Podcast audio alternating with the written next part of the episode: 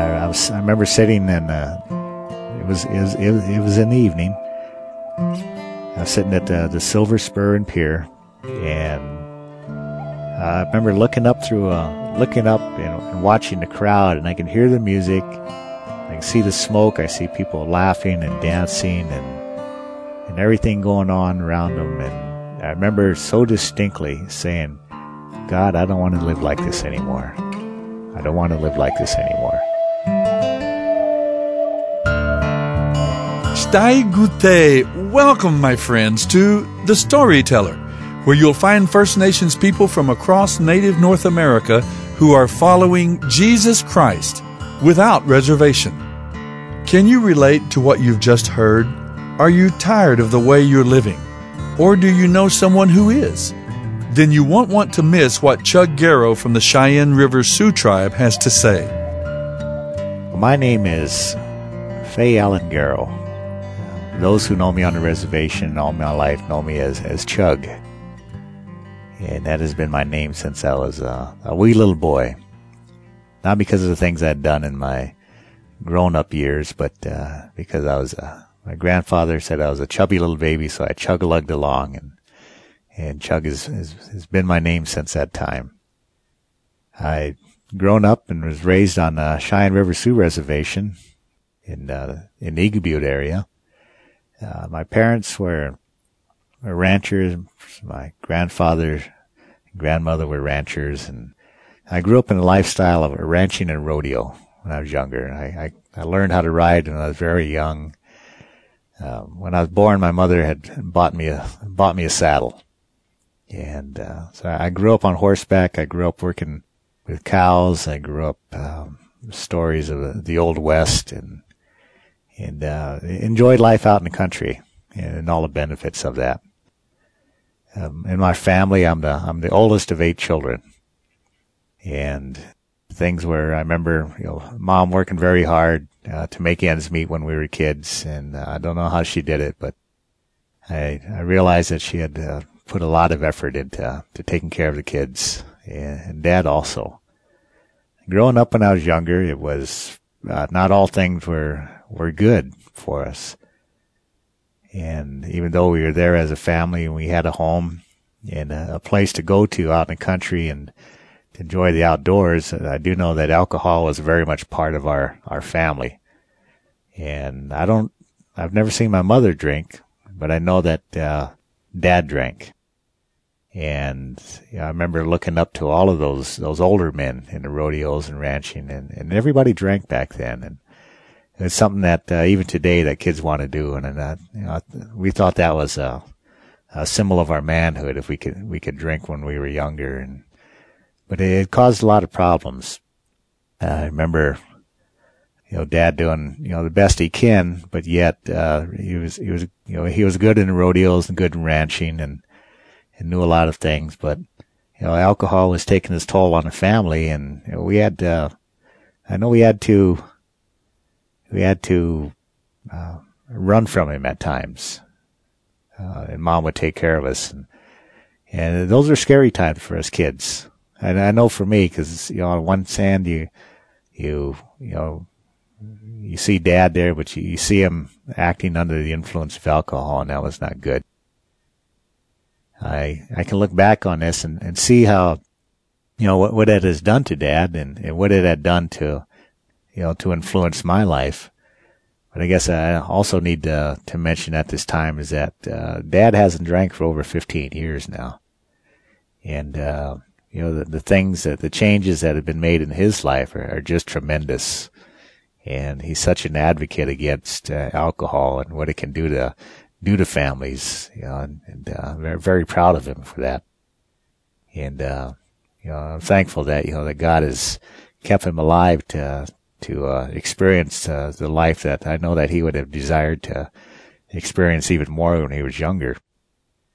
But those early times are tough and a lot of alcohol involved and a lot of running, a lot of fear uh, that we had experienced because of alcohol. There was fighting and arguments in our home, and you know nobody desires that, but uh, you know alcohol was having its effect upon us. I know myself. There was a within that, there was also, in the midst of those times, there was also, you know, influences of the church. I remember as a kid, you know, wanting to go to church, not really understanding why, but knowing that, that even at a young age that, uh, that church was, seemed to be a place of security. And then later on in, in life, as we, as I got older, you know, just adopting the ways of my, those are the adults around me and, and drinking and smoking and getting into high school and then and just really, you know, suddenly, you know, beginning to experiment with uh, marijuana and then other drugs. How you know, I look back now and see how it just it really you know changed my way of thinking, and especially as a you know getting into those rebellious years and wanting to do things of my own that that uh, alcohol didn't mix with uh, my father and I and we ended up getting into a fight. And uh, I moved out. It must have been around my junior year of high school, and moved in. Moved in with a friend of mine. And you know, I went on to to graduate high school, uh, living at his place. But you know, still, alcohol and drugs were pretty much an everyday part of my life.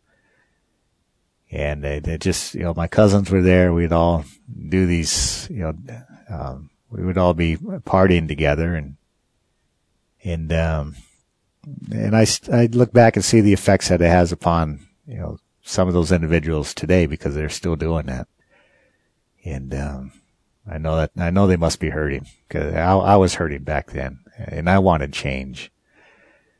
And again, as I look back on that, during those times there there were people within our community who I didn't know were Christians at the time, but there was something different about them, and you know I was drawn to that, but uh, I didn't know how to approach it, and I really I during those times I didn't know what Christianity was. I, I knew there was churches and that we were supposed to go. We did have a little bit of formal background in in uh, in a church, but you know, I knew something was different, and part of me wanted to to be with them but yet uh, just hanging out with the other kids that you know just stayed involved in alcohol and, and the drugs and and um, things didn't go well. I remember after after high school leaving, uh, living with a year with my uncles down in Arizona. Things didn't change. There's still the rodeos and the drinking and the drugs and returning and then going into the military in 1978 and uh, going through basic training and going over to Germany and, you know, the, the idea of experiencing Europe over there, um, you know, again, just, uh, the things in military were exciting. They did, they did a great, uh, did a, a lot for, you know, exposing me to the things of the world and how to become more independent of myself. But, uh, yeah, just uh, the, the alcohol and the drugs, you know, still continued the use even over there. I look back on that with you know, with regrets because I, I, see that you know we could have been so much better in the work that we had done uh, if those things hadn't been a part of it.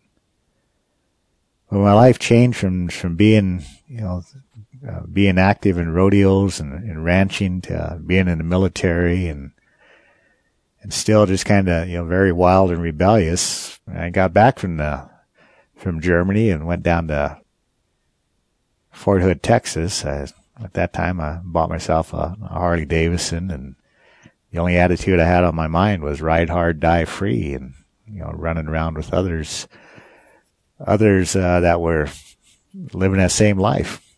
And again, just the drinking, the, the drugs was very much a part of my lifestyle, and returned returned home and and uh, met my wife and Karen and you know, but, uh, you know, felt that, you know, there, was direction, you know, felt like there was direction now in my life. And, um, through that, um, you know, we, we, weren't, we weren't married, but, uh, we were living together and, and then, um, she became pregnant with our, our firstborn son. And, um, well, we, we got married. It just felt, you know, that was the right thing to do and but uh, I, I just but my own lifestyle was still a part of it.